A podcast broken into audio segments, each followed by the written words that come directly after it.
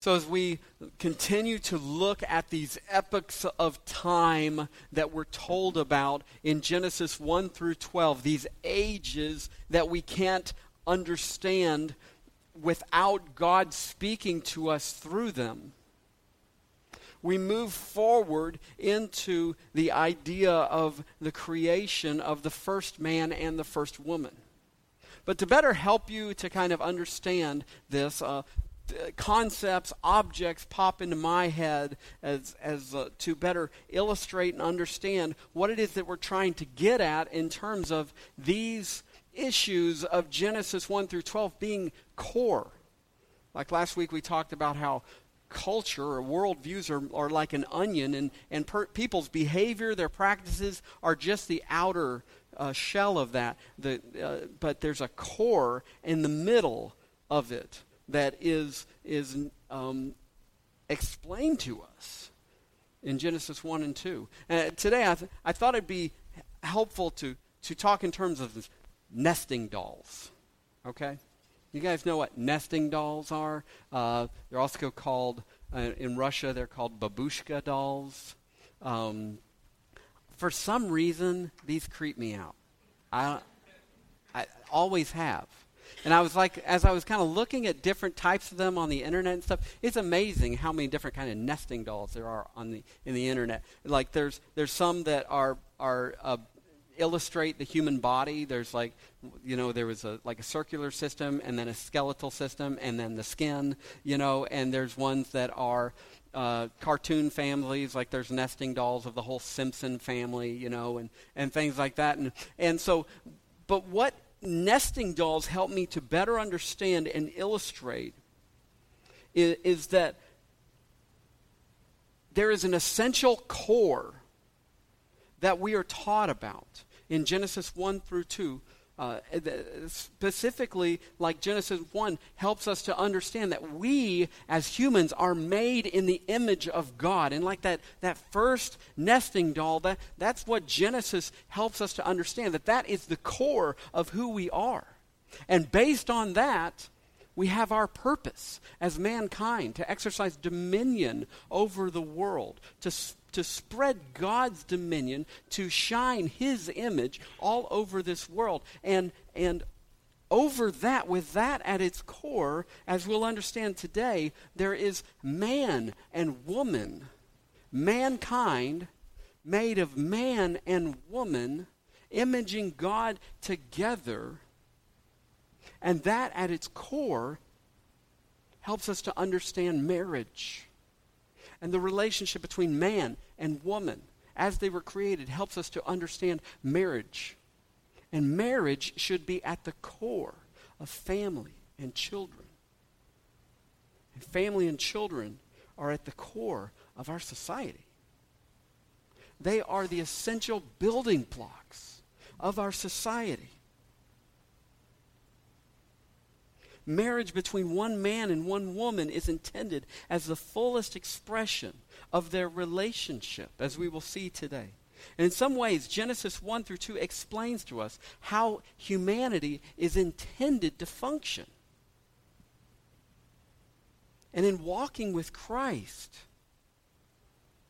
walking with Christ is intended, no matter how sinful our world is, no matter how much our world is trying to dismantle this, walking with Christ is intended to restore us to this paradigm of how we were created to be. We're looking this morning at God's original design for men, women, and marriage. There, there's some challenges that I saw right off the bat in studying and preaching this passage. First, this is describing the creation of the first woman our passage this morning, and the first marriage. All of these truths that we'll see are true of the married relationship between man and woman. Some of these principles deal with relationships between men and women generally. And many of these qualities are in regard to men and women without relating to marriage. So, so there'll be times where um, it'll kind of bleed one into the other. Uh, scripture lays much of the responsibility and the weight on men, whether married or not. It weighs much of the representation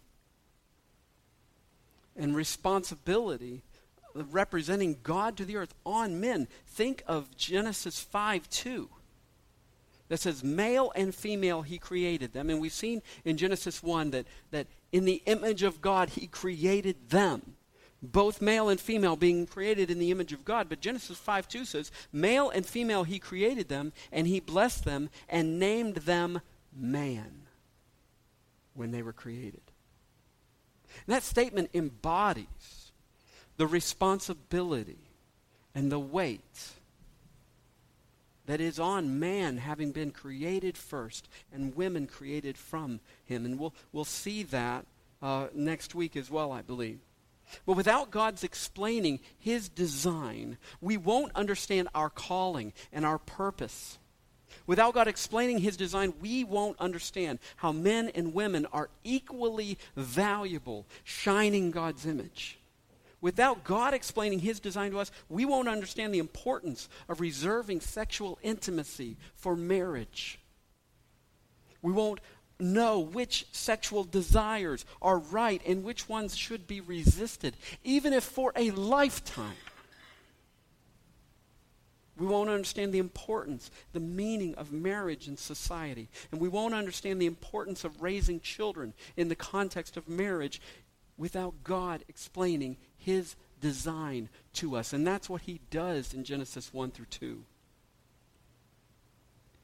Bob Dylan reflected the weight of these moments within the gates of Eden in his, in his song written with that title.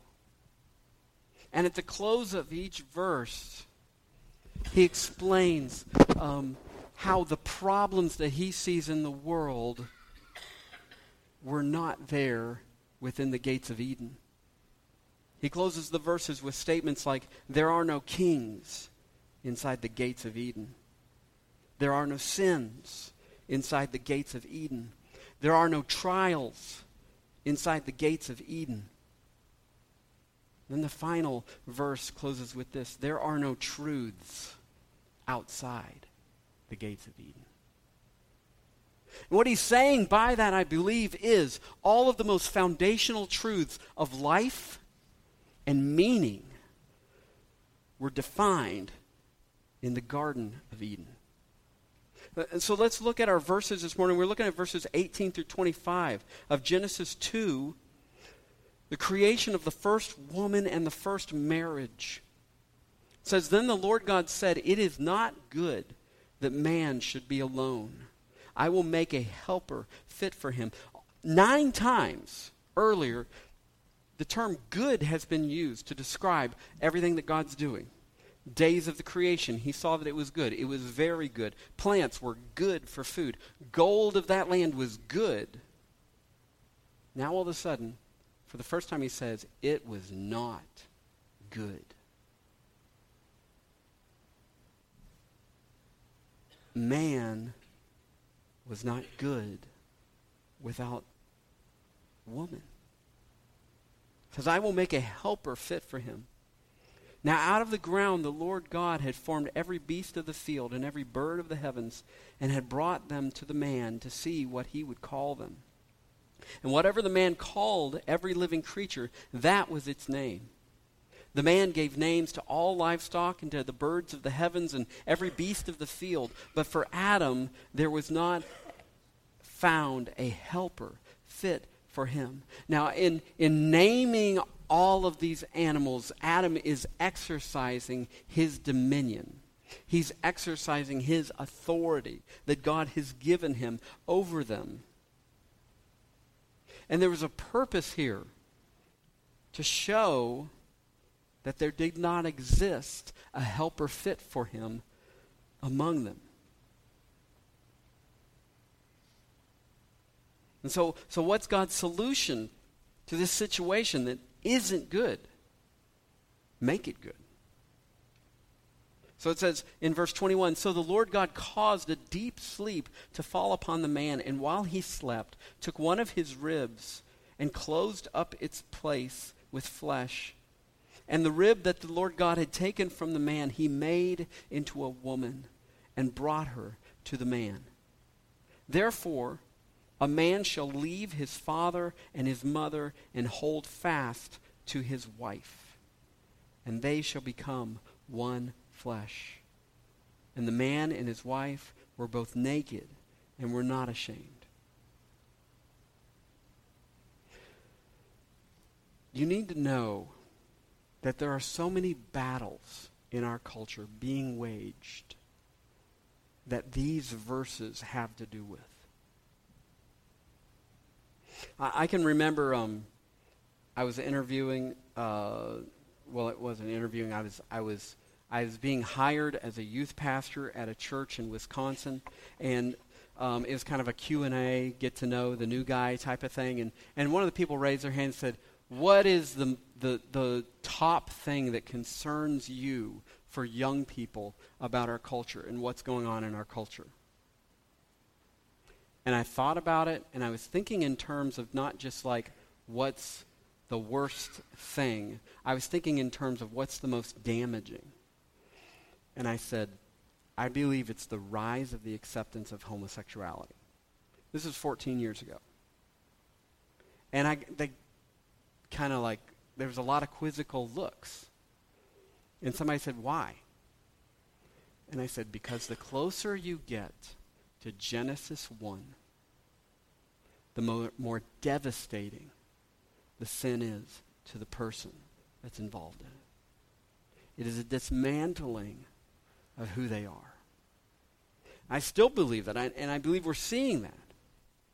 There are battles raging on almost every front involved with Genesis 1 and 2. Were we created? Is man any better than the animals? Is there an authoritative purpose to life? Is there any difference between men and women? Does it matter if you love someone the same gender as yourself? Is marriage just a cultural expression? Does it matter if you're sexually intimate with someone before you're married? Do children need to grow up in a two parent, heterosexual, married home? These are questions that if you give a biblical answer, you're demeaned. Theo Hobson is a British theologian. And he describes three things that must happen for a moral revolution to come full circle. First, something that was nearly universally condemned is now nearly universally celebrated. Step one. Step two, that which was celebrated, think of marriage or heterosexuality, is condemned. That which was celebrated is condemned. And three, which is full circle of a moral revolution, those who refuse to celebrate are condemned. Refuse to bake a cake, and you could lose your business. How do we respond to the way that our culture is in the midst of a moral revolution that has almost come full circle? Thankfully, God's Word gives us plenty of truth to live by. First, I want to challenge you from this passage acknowledge the complementary nature of woman. Acknowledge the complementary nature of women. It says, Then the Lord said, It is not good that man should be alone. I will make a helper fit for him. When I talk about the complementary nature of women, I, I, this doesn't mean someone who gives a lot of compliments. Okay? Some of the husbands are like, I don't see it, you know. Uh, but if, if you're thinking in that way, it, complementary means combining in such a way as to enhance or emphasize the qualities of each other. This is different than compat, combat, I'm sorry, compatible. Compatible is just not compatible, okay? Compatible means able to work together, well suited, Okay? One program might be compatible with another, meaning they don't bother each other. Complementary means one needs the other in order to function. when God talks about the woman that he will make as a helper, it's, it's talking about the one who supplies what is lacking without meaning weakness or less value. God calls himself Israel's help or Israel's helper throughout the Old Testament. He says in Psalm 33:20, "Our soul waits for the Lord. He is our helper and our shield." Hebrews 13:6 uses the same word that's used in the Septuagint um, uh, here, and when it says, "So we can confidently say, the Lord is my helper; I will not fear. What can man do to me?" To be a helper is not a demeaning thing. And we must acknowledge the complementary nature of women. I remember um, uh, we went and visited uh, Kelly's uncle Larry. I'd never met him before and stuff. He lived in this nice two story Cape Cod house with uh, dormers on it. And he said, You'd never believe that this was a modular home. And he said, uh, because, but it came, all the pieces came on um, flatbed trucks and they put it together with cranes. And, and he was actually talking about it's actually better than a stick built home because it has to follow DOT regulations. But, anyways, um, I digress. So, think of a modular home that comes uh, in pieces. Okay? And, and, and one part is the living area, and one part is the roof you can't really function one without the other. They are complementary to each other without being the same. In fact, if they were the same, it wouldn't work. And, and just because one covers the other doesn't make it more important, doesn't make the roof more valuable. Who goes up and lives in their attic? But it has the responsibility of covering the other. That is the complementary nature of man and woman.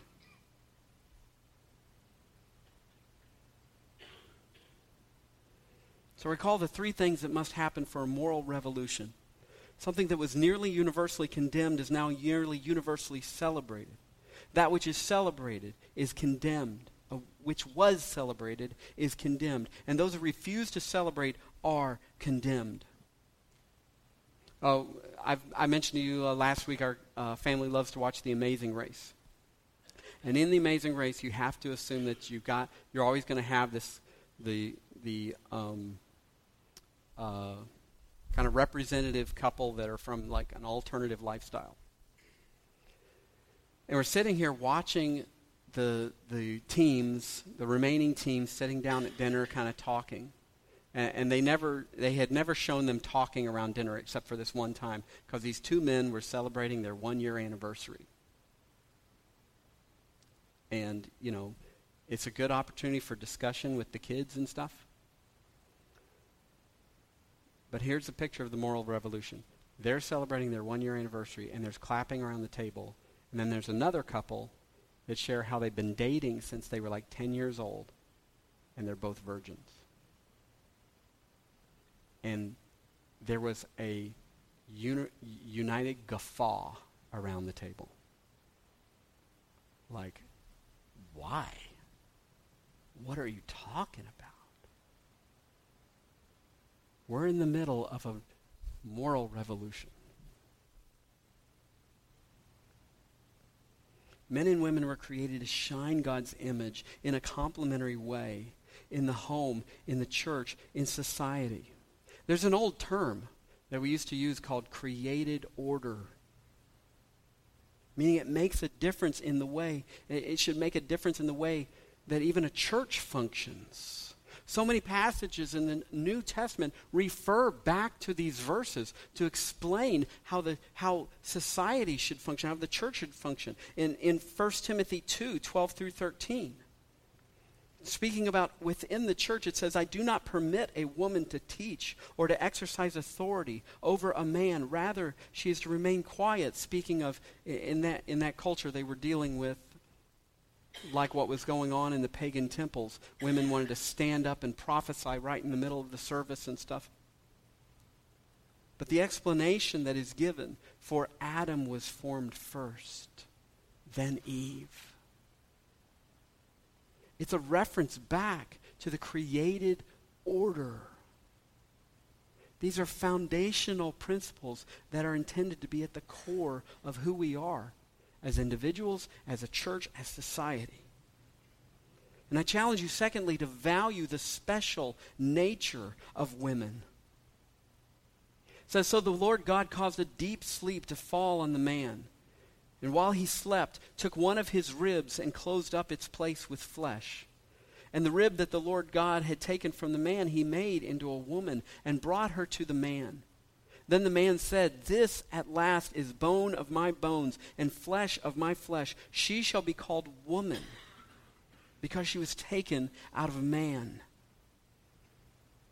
Now, when God described making man, it says, if you remember, it says he took dirt of the ground and it says he formed him. And the term literally means he squeezed him, like a potter working with clay, okay? When it says that he made woman, it says she was, he built her. He constructed her. There's, there's almost a term of like remodeling here. God built the wife for her husband. I wonder if Adam was thinking uh, something similar to the Commodore song when he saw her. She's a brick, you know. Jeff hitting his forehead over there. But, but that's the idea here. This, this, was, this person was made for me. This person was made from me. And this is more than just physical beauty. There's a connection here on an intellectual and emotional, a volitional, a godlikeness bearing level that was impossible for Adam and any other being on creation before God made woman. I'm kind of embarrassed by this, but it's, it's kind of an, my phone uh, used to list Kelly as my hot wife. And I partly did it so I could creep my kids out, you know, so I could t- tell Siri, call my hot wife. And they'd be like, Dad, come on. But I was really convicted by that. I changed that from my hot wife to my amazing wife. Because she's so much more than just beautiful. And she compliments me in ways that makes me something that I would never, ever be otherwise. You know, I think of that setting at that amazing race table. Here you have two guys that are compatible. But there's no completion there. There's no complementary. The way that man and woman are complementary to each other. Like I said, like a house and its roof.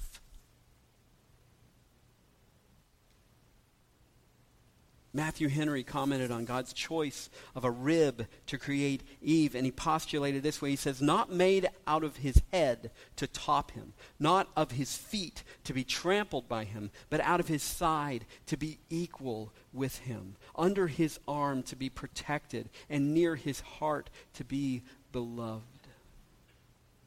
There's so much more about women in general that, that, that gets taken for granted.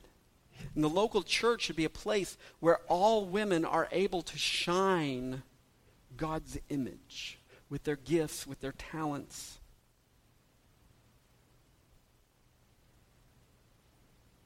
Do you notice in verse 22 the events, the ceremony that brings together the first marriage? God presents her to man.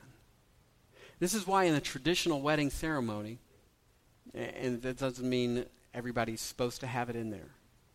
But this is why traditionally the pastor asks the crowd, and it's the father that answers, who presents this woman to this man?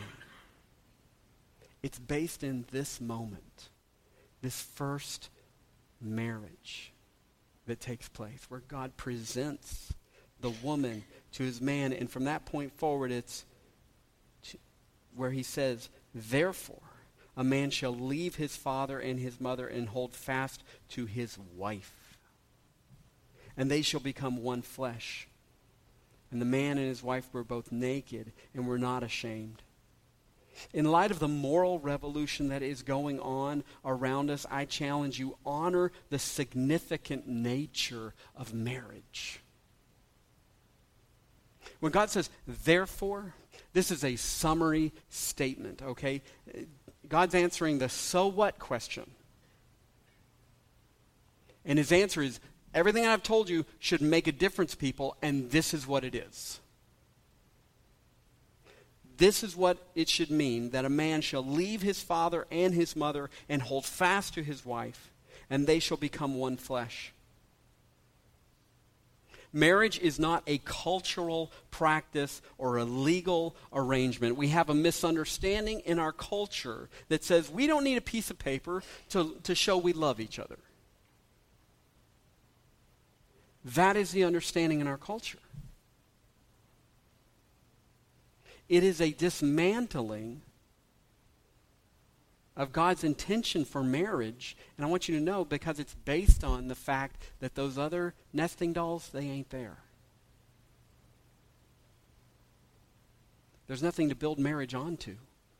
There's no understanding of what man is, how he was created, what man and woman are. First of all, honor the significance nature of marriage in understanding it as it's a covenantal union. This, describing here as leaving and cleaving is describing, saying that there is to be a greater bond between man and his wife than there is with the bond of blood between man and his parents. And, and, this played out in the Jewish culture, even though man, uh, a husband, would take his wife and uh, typically add on to his parents' compound. But the understanding was I am providing, I am protecting, I am bonded with my wife far beyond my parents.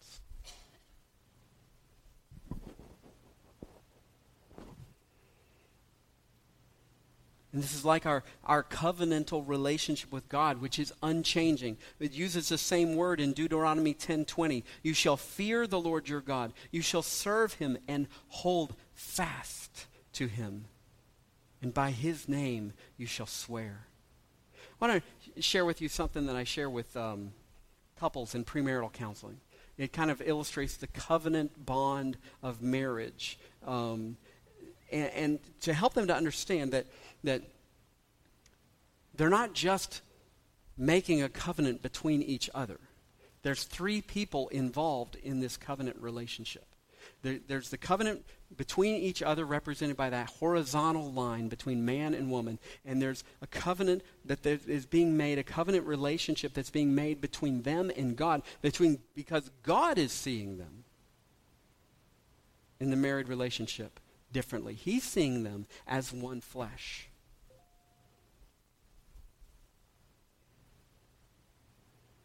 And so it's a, it's a bond between the two people, but also between them and God. And it's no wonder that if we're called to live out our roles in marriage in obedience to God, that we are called out of obedience to Him to live in certain ways with each other as husband and wife. It's no wonder that Ephesians 5:22 says, "Wives, submit to your own husbands as to the Lord." Saying, I'm not saying he deserves it, I'm saying God deserves it. And in verse 25, husbands, love your wives as Christ loved the church and gave himself up for her. She's not your example of love, Christ is. And you entered into this relationship with God as well as with her. So walk with God through it. Look to Him for it. And based on the covenant that's leaving and cleaving, the two shall become one flesh. It is a physical union. You ever notice Scripture is strongly silent? But what happens after verse 25? if you're looking at your Bible there, the next thing is, and the serpent was the most crafty of all the created animals.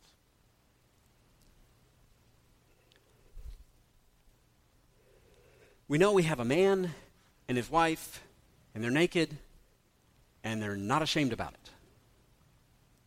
I don't think they were like, let's go do some gardening.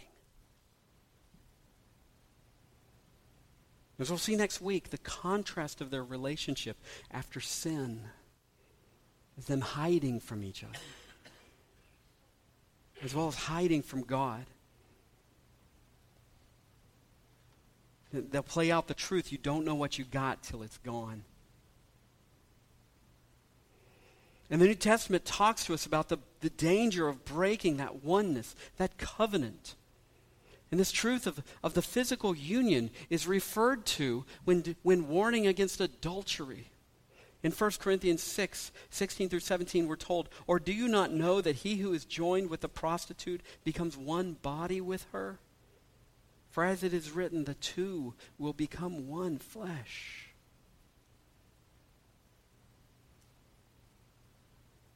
Much of New Testament teaching draws off of Genesis 2. And what should be assumed by this, this one flesh idea. We should see that we, and we should uphold marriage as a permanent, permanent union. In Matthew 19, J- Jesus answered some questions where he says, Have you not read that he who created them from the beginning made them male and female? And he said, Therefore a man shall leave his father and his mother and hold fast to his wife, and the two shall become one flesh. And then he adds this, So they are no longer two, but one flesh. What therefore God has joined together, let not man separate. These are not just marriage ceremony words. This is quoting Christ. Or 1 Corinthians 7, where the Apostle Paul advises and says, To the married, I give this charge, not I, but the Lord. The wife should not separate from her husband, but if she does, she should remain unmarried, or else be reconciled to her husband, and the husband should not divorce his wife. It is to be a permanent union. Now, if you have divorce in your history, this is not intended to beat you up. Remember, the gospel is intended to restore us. And these are the type of principles from Genesis 1 and 2 that God restores about us. And sin breaks these things. Let me summarize the kind of harvest leadership understanding of the New Testament teaching on marriage and divorce. These are also things that I draw for um, couples in premarital counseling or when counseling about about uh, marriage issues and things like that. If you could put that up there, Hannah. Okay, so review again. Um, the covenant relationship is not just between man and woman; it's between man, woman, and God that they are making that covenant of marriage together. Okay, and and so here's four situations. Number one being the biblical idea uh, that, that, that this is the Genesis 2 18 through 25 uh, idea that God created in option number one there. Okay? Option number two is where a man and his wife have received a note from the courts that say you're no longer married.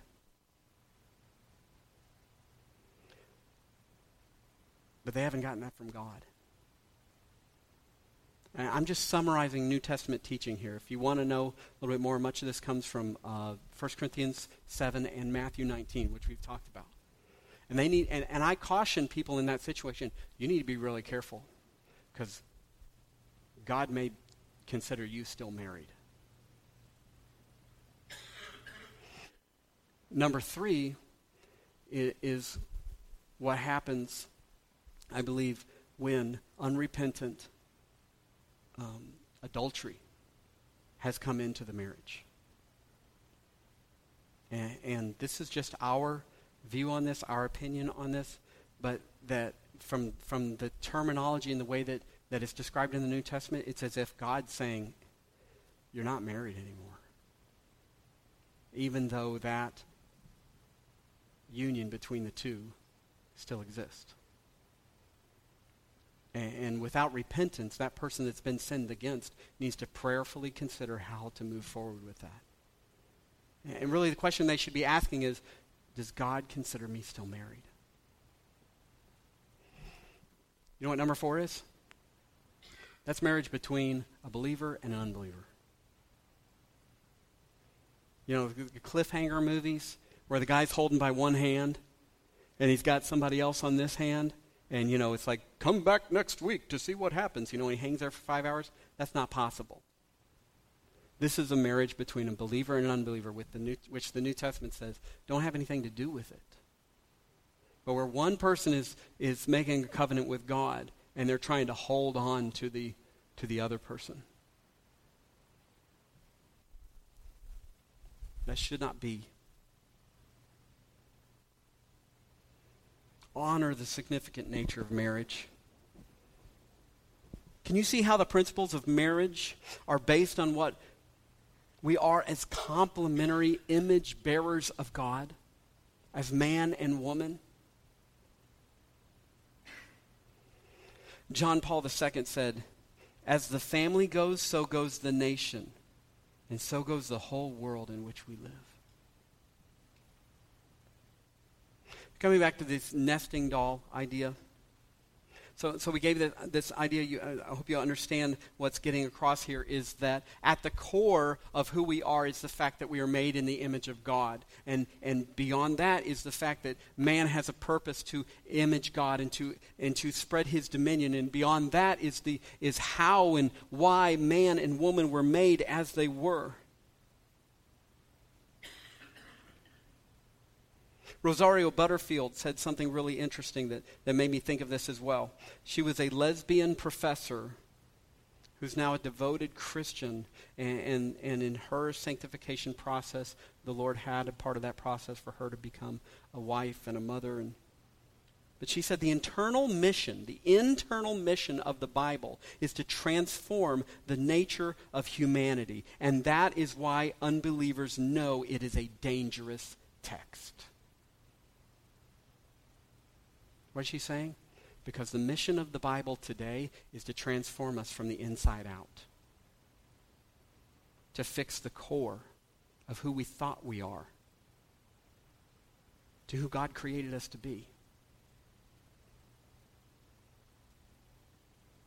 It doesn't work to mix nesting dolls from different sets. It doesn't work to just start out, okay, well, we'll just, marriage is good, you know we'll just start there. It's empty. Without the understanding of what men and women were made to be. So while it doesn't work to hold the wrong core beliefs about men and women, the idea that there's no differences, the, main, the idea that childbearing is an inconvenience that just needs to be eliminated.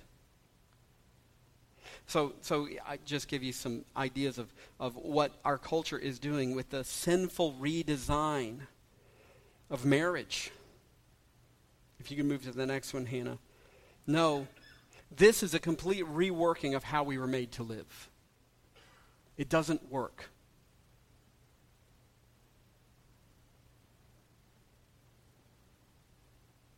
The idea of two men in a marriage relationship, two women in a marriage relationship, you can't move from there and understand that it starts with an, a, a wrong thinking on the first core levels of what we're taught in Genesis 1 and 2. Rosaria Butterfield says about her realizing the risk of hell for her lesbian unbelief, uh, for her as a lesbian unbeliever.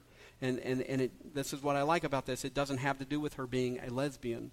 She says, suffering in hell not because we were gay, but because we were proud. We wanted to be autonomous. I counted the cost and I did not like the math.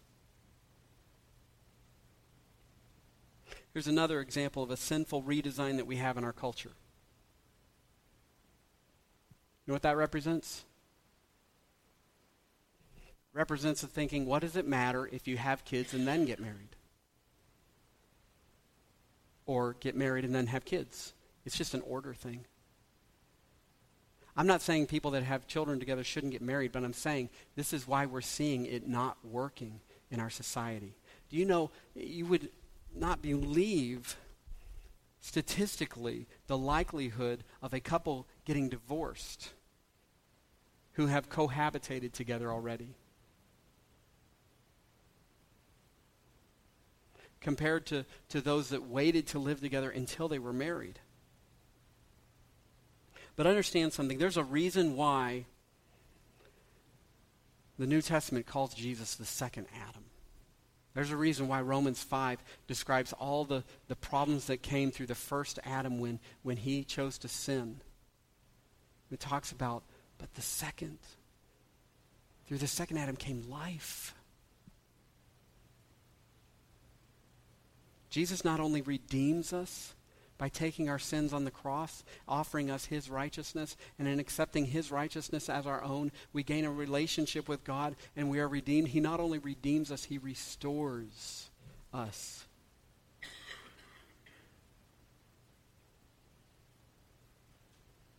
Rosaria Butterfield said, My new affection was not heterosexuality, but Jesus. I was converted not out of homosexuality, but out of out of unbelief. And in coming to Christ, God worked on her sexuality.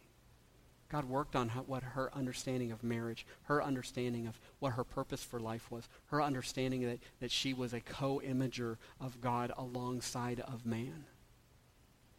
That's what he does. He restores. And he works from the inside out. Praise the Lord. Let's bow our heads. Father, please don't let us walk out of here with a mentality of those people, those guys, those folks out there. Lord, please allow us to see the key to our homes, the key to our relationships, the key to our purpose in life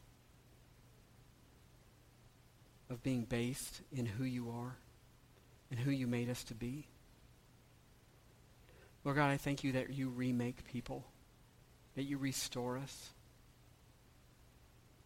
And I thank you, Father, that you give us to one another to fellowship together, to understand the value of our relationships.